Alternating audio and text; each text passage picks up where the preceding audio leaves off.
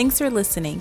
The following audio is a teaching from Calvary Tucson's young adult ministry, Ignition. For more teachings, information, or if you'd like to support our ministry, please visit us online at ignitiontucson.com. We pray you're blessed by the message. But do we just talk about Jesus and then leave it at that?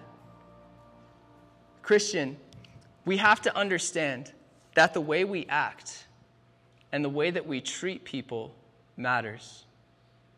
It, that could absolutely speak so much louder than your words. Because if your words and your actions contradict themselves, who is going to take you seriously? That's just a reality, right? That is, that is, that is simply a reality. And it matters so much, man. God cares about that so much that He says, Jesus says, that loving your neighbor as yourself is second only to loving God with all your heart, soul, mind, and strength. And James, the brother of Jesus, right, the blood brother, half brother of Jesus, goes so far as to say that if you aren't loving people and living in such a way that represents God's love and grace to the world, then your faith is dead. Essentially, your faith is fake. You don't actually believe in the gospel, you just say that you do. Because action follows belief. Action follows belief. You think that you have faith, but you really don't. And that's a, that is a hard reality. That is a hard reality, and it is a challenging and convicting reality.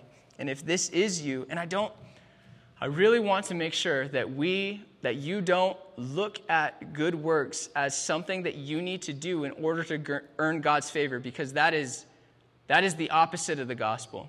That is what religion is. That's what religion teaches you. You can go to, to all these different religions like Mormonism, Jehovah's Witness, Islam, and you can see that that is, that is the main idea of these religions. You have to do all these good works in order to earn God's favor, in order to earn your salvation, to prove that you are worthy enough to be accepted by God, to prove that you are worthy enough to inherit eternal life. But when the eyes of your heart are enlightened, like we talked about earlier, you realize there is no, there is absolutely no way that I could possibly do, do good enough in order to earn God's favor. There's no way that I can do more good than bad in this world because what did Jesus say again? It's not about your action, but it's about your heart, it's about your intentions. So you can be doing a good thing with selfish, sinful, prideful intention and still be sinning. So it's like, man, there is no hope for me. There is absolutely no hope for me.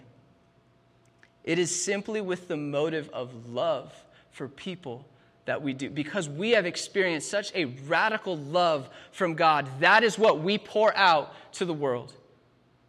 That is our motive. It's not to earn God's favor, it's not to do, it's, it's, it's not for any of that, but it's simply, man, God loves me so much God has forgiven me so much, I can absolutely love others as much as I can, as much as I possibly can. And so, if you're one of these people, man, that isn't living it out, I highly encourage you to start practicing spiritual disciplines. It's such a practical way for us to grow in our knowledge and understanding of God, who God is, who we are, and God's love and grace for us. These, these six things of prayer, praying, and, and again, don't do these things religiously. Doing these things isn't going to make God love you anymore. It's not gonna, it's not gonna make you some like, I was, never mind, that was a bad joke. It's not gonna change the way that God sees you or loves you. I wish my self control was just a little bit faster so I wouldn't start and then stop. I would just not even start. But, anyways, pray for me. Um, so, these spiritual disciplines of prayer, right? Going before our God, the creator of the universe, in prayer. And that is such, and people, that is one of the things that we take for granted. That is one of the blessings that we take for granted. You and I get to go directly to God and speak directly to the omnipotent, omniscient, omnipresent, omnibenevolent, omni fill in the blank. That is, the, that is our God. And He listens to you when you speak to him. That blows my mind that he hears me. The perfect, holy, righteous God hears me. Man, so we go to him in prayer so that we can align our hearts with his. We read this book, this beautiful book that he has given us, revealing to us the good news. We fellowship with each other, right? We talk about the things of God with each other and we challenge each other and we encourage each other. We give.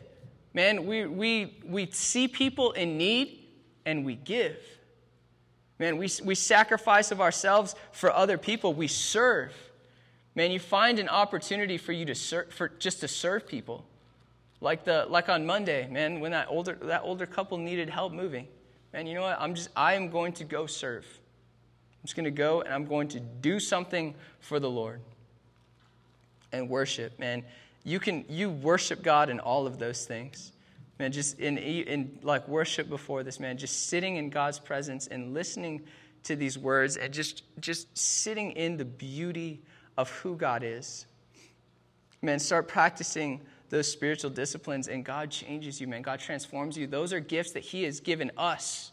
Those are gifts that He has given us. That is the perspective that we should have with these spiritual disciplines. Verse 18 says, The riches of His glorious inheritance in the saints. So I recently, we recently did a teaching on heaven, and we talked about all of the, the, the, what, the what the Bible has to say, but I'm just going to hit a few points. Um, so one of the things that, that we can expect in heaven is we will be with God and that He will be with us.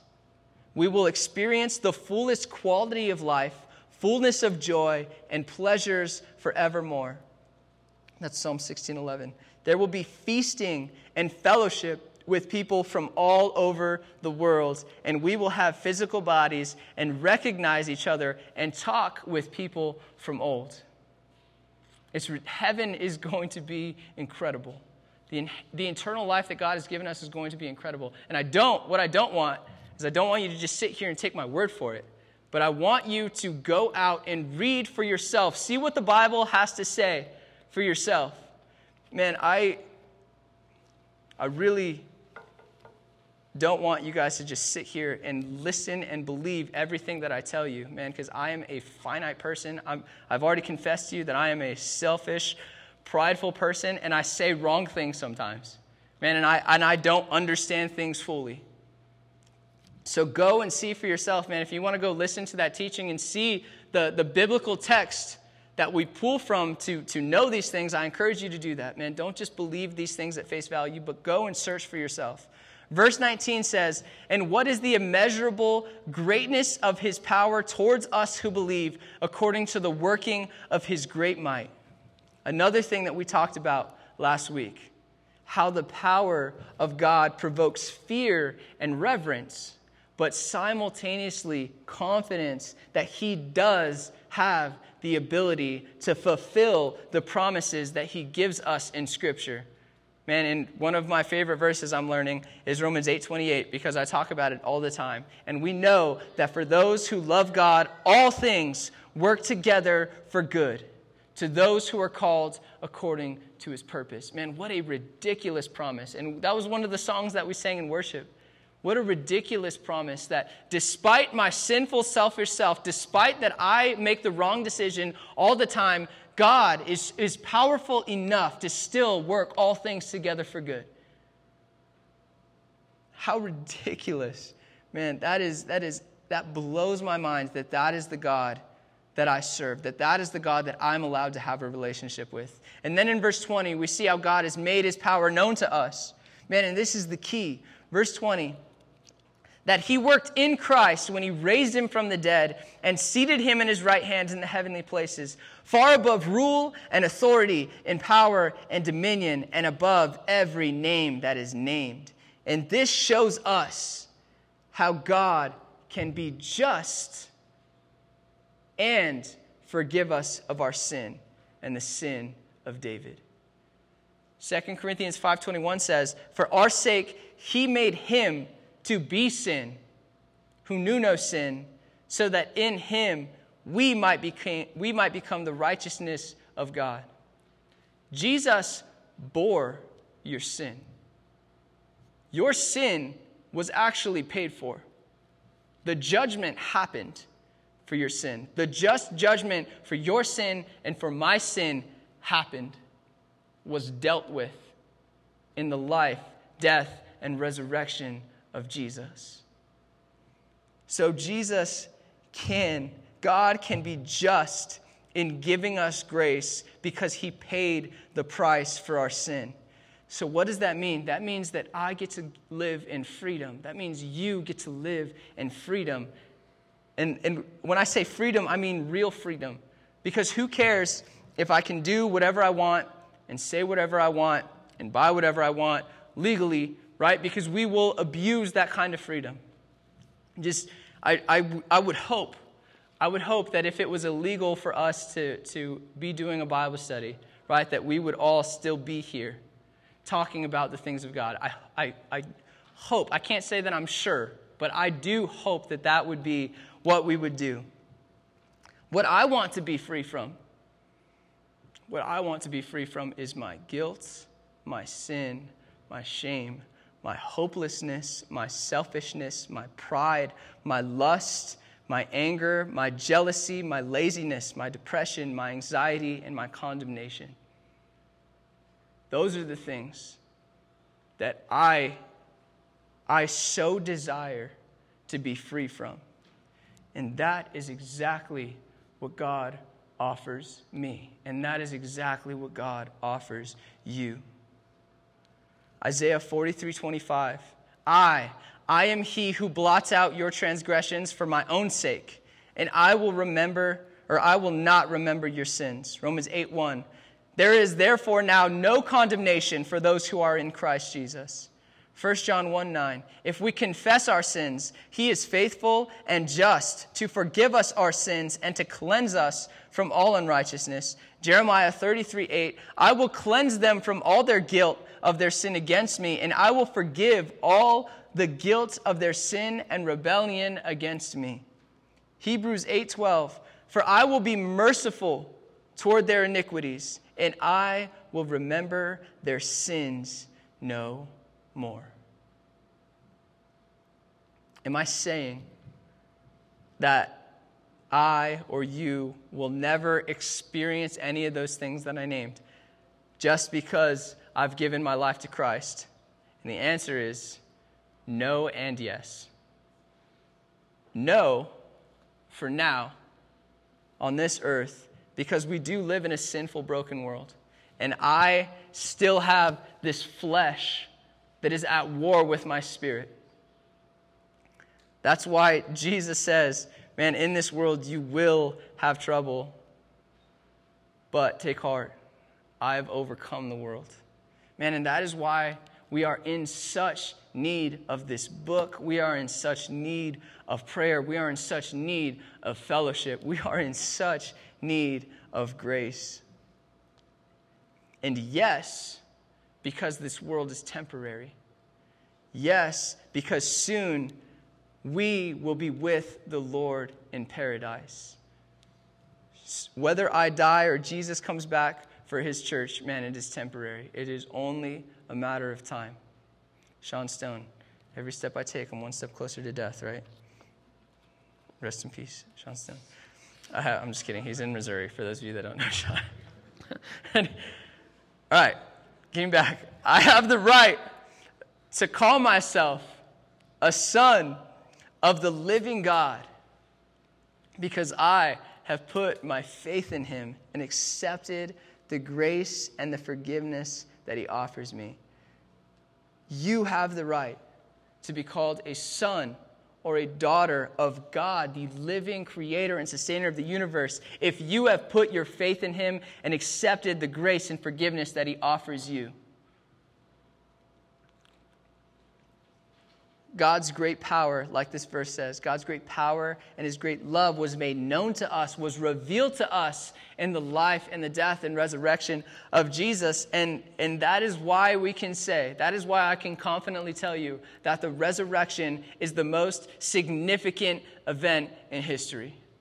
The resurrection of Jesus is the most, will always be the most significant event in all of history because it proved that Jesus was, in fact, God, and it proved the love, the radical love that our God has for us, and that He does, in fact, have power over sin and death. And it proves, it reveals to us the greatest theological truth that there is. We are loved by God. That is the greatest theological truth there is. When you just try to comp- uh, contemplate who God is, man, it, one, it'll blow your mind. But then to know that that God loves you is ridiculous, is incredible. And this is what makes the gospel the greatest story ever told. This is what makes the gospel good news not just for us, but for everyone. And this is the foundation of our hope. We can now live free of that guilt and that shame and that hopelessness that comes with the reality of the eyes of our heart being enlightened. Because of what God has done for us, and because of what God has said to us and about us.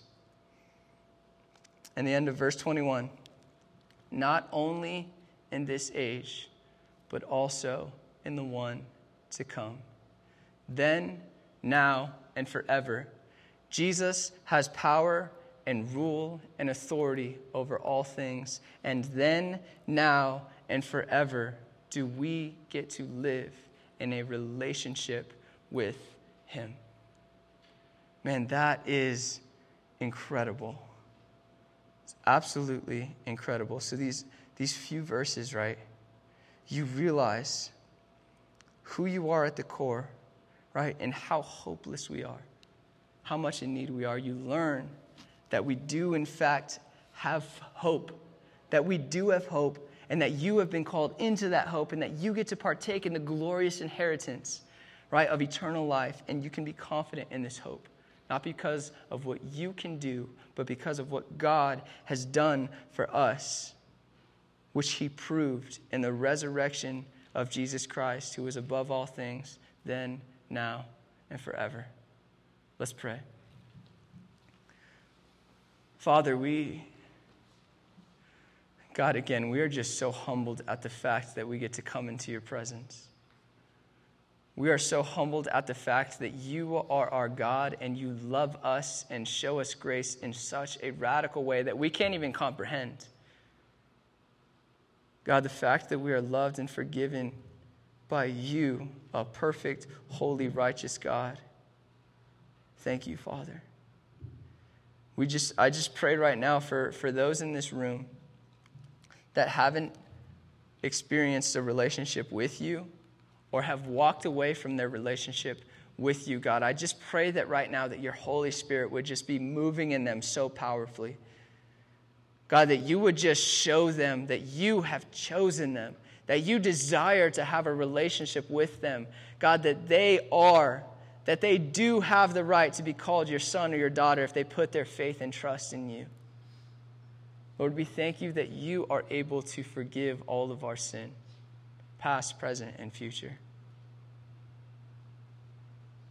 Lord, I, I just ask that, that, during, that you would just use us, God, that you would just continue to transform us and make us more like you, that we would be your tangible hands and feet to this world, and that you would fill us with such a love and a courage to reach the, the people that, that so desperately need you.